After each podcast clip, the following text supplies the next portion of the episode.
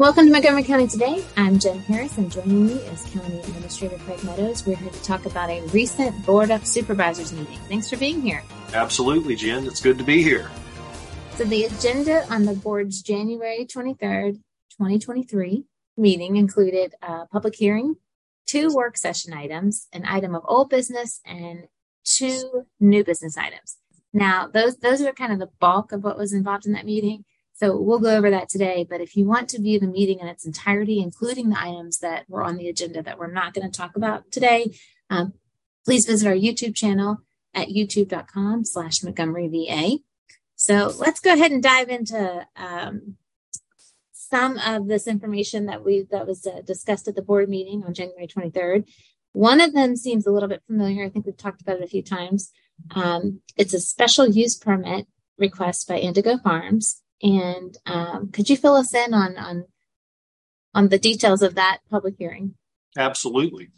Uh, the request from Indigo Farms is actually an amended request from one that had been submitted earlier. Uh, the group is requesting an expansion of an existing special use permit for a rubble landfill. Uh, this special use permit request, this amended request, um, had already been reviewed by the Planning Commission Planning Commission did not recommend approval uh, of the request. At the January 23rd meeting, the board received an overview from county staff on the request, as well as additional information from the applicant and the applicant's engineer. Uh, during the meeting, eight citizens addressed the board during the public hearing uh, portion of the meeting. the applicant also addressed the board um, during that public hearing and the board plans to vote on this special use permit request at an upcoming meeting. All they did at the January 23rd meeting was was basically gather input through the public hearing process. Thank you for that. So moving on from the public hearing, uh, let's dive into those two work session items. Uh, first up, uh, the board received information regarding school resource officers in Montgomery County, and then they received preliminary revenue estimates for fiscal year 2024. So both of those items uh, did bring a lot of discussion from the board. Um, but I'm hoping that you'll first go into a little bit about the school resource officers. What are some of the key takeaways from that work session? Thanks, Jen. There are many takeaways from that uh, work session. Uh, but I'd probably say the biggest uh, takeaway is that the board has been and reaffirmed again at the January 23rd meeting that they would continue to be committed to public safety in our community, including in our schools. At the at the January 23rd meeting, the staff uh, also shared with the board a brief history and some examples of how SROs have been handled in Montgomery County since the late 1990s. As our SRO program uh, works today, currently the town police departments uh, provide law enforcement within the town limits of Christiansburg and Blacksburg. And the sheriff's office provides law enforcement within the county limits uh, in the unincorporated areas of the county. As a result, the town police departments cover Montgomery County public schools that are physically located uh, within the towns, and the county covers Montgomery County public schools properties physically located in the county uh, outside of the two towns. Right now, the town of Christiansburg is proposing ending funding from their budget for school resource officers in the schools with within the town of Christiansburg uh, limits. Uh, the the town had requested previously that the county uh, reimburse the town for the funds uh, that they expend for the three SRO positions that are paid for currently by the town. The county's position is that they don't feel that reimbursing the town for that is the appropriate way to handle that. That if it's truly a matter of school security and who's responsible, the county will uh, assume that responsibility um, should the board agree and move forward with putting SROs in those schools, which would be sheriff's deputies. And uh, I can assure you there'll be a lot more uh, discussion on that topic as we go into the fiscal year 2024 budget planning. Uh, I'm also very hopeful that there'll be some opportunities to, to have conversations with the town about how to move that forward. Well, I guess it's a stay tuned type of subject. Um, one of the things that I thought was very interesting was that our board was a very clear that they wanted to uh, public safety was a priority, and also that uh, collaboration was something that they valued, and it's something that has been we're known for that, and uh, we definitely want to continue that moving forward. So. Um, I'm looking forward to, to hearing the discussion continue in the days to come. So, after the discussion related to the SROs, the board learned about the fiscal year 2024 preliminary revenue estimates. Will you please walk us through that and what impact, if any, that has on planning for the upcoming budget? Well, it has a big impact. And as part of the county's budget process each year that we start in January, uh, we had a public hearing at the first January meeting to gather just general citizen input on the on the uh, upcoming budget season uh, at the January 23rd meeting.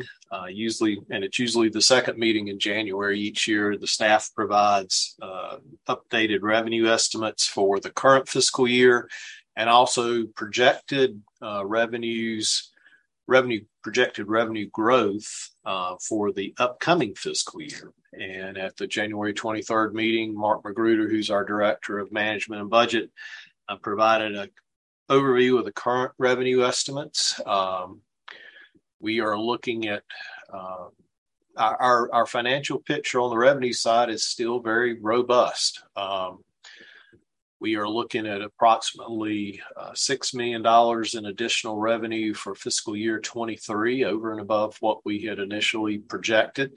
Uh, some of that is through uh, items such as recordation taxes when properties have sold um, there are taxes paid to record those deeds, and uh, there was a tremendous uh, increase in that amount simply due to one apartment complex, a large apartment complex in Blacksburg that sold for multi, multi, multi million dollars. And that resulted in a significant recordation tax just for that one property.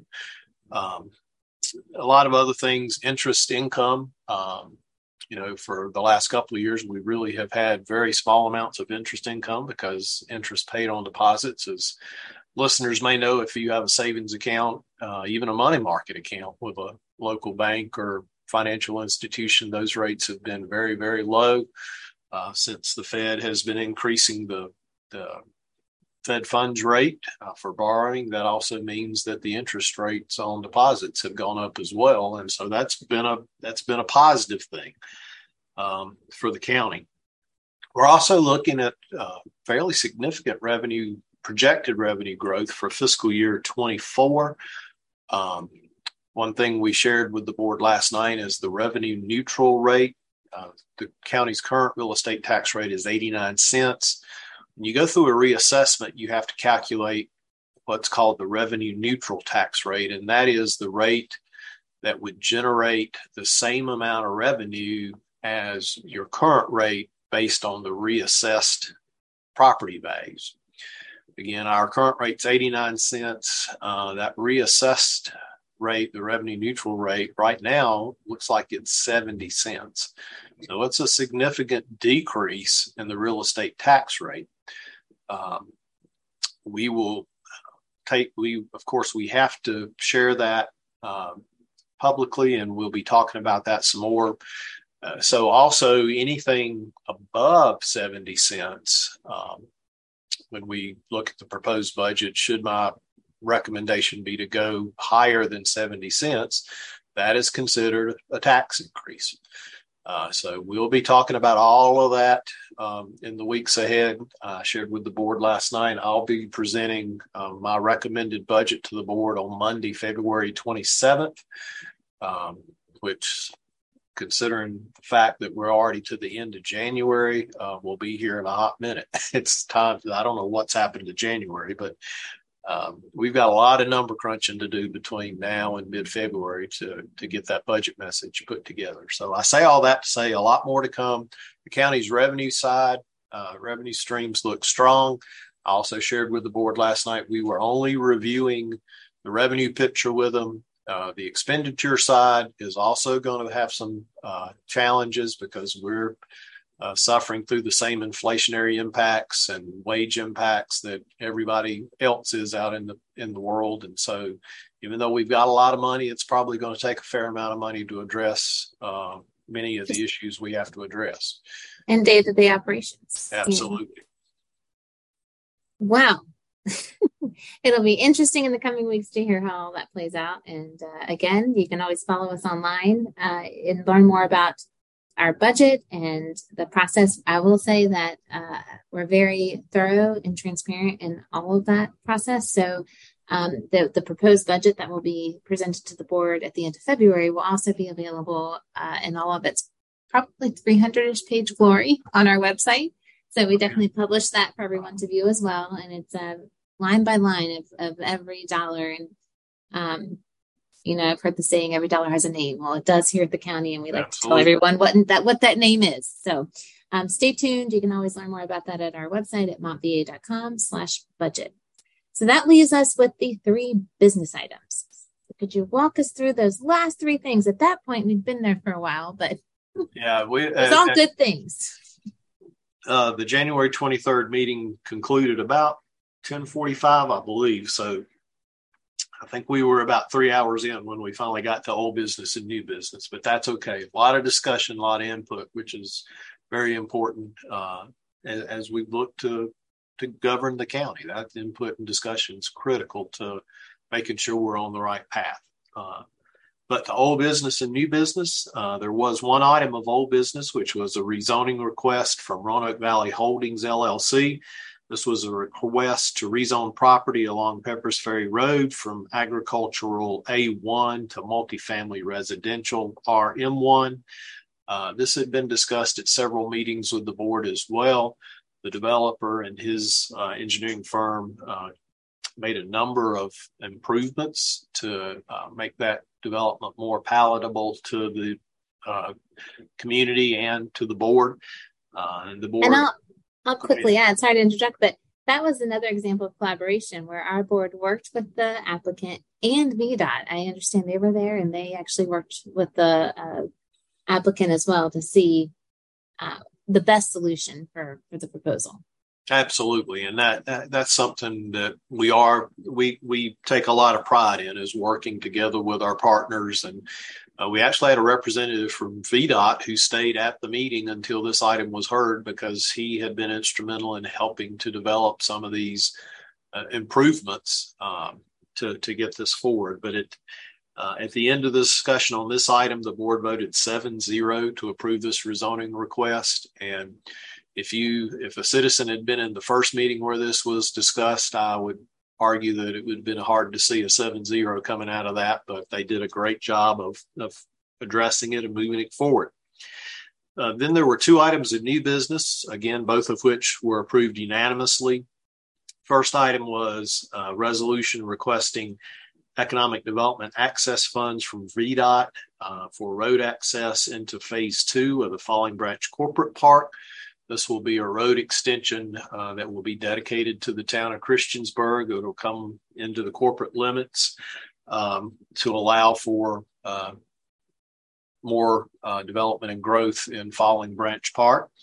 Second item was uh, policy that had been discussed for a while, but it was a policy relating to f- displaying flags uh, on county owned property. Uh, the primary purpose of the policy was to establish a protocol for displaying flags at county maintained facility. Um, the policy also establishes protocol for county flags and when they can be lowered to have staff uh, for those facilities. And so, uh, appreciate uh, Brad St. Clair, who's our assistant county administrator. Brad had worked on that um, we actually had it finished up back in the fall, but then, as I said last night, life happens and everybody gets busy, and it's like, oh yeah, we never brought that policy to you. So uh, that was that was it for the for the business of the meeting. Thank you for that. So that brings us to the end of the items that we wanted to recap today from the January 23rd Board of Supervisors meeting. Um, thank you again for stopping by. If you want to learn more about the Board of Supervisors or Montgomery County in general, I hope you'll visit our website at montva.com. And again, if you want to learn more um, about this meeting or view it in its entirety, including the items that we didn't go over today, you can visit our YouTube channel at youtube.com slash Montgomery VA. Thanks so much, everyone. Hope you have a great day.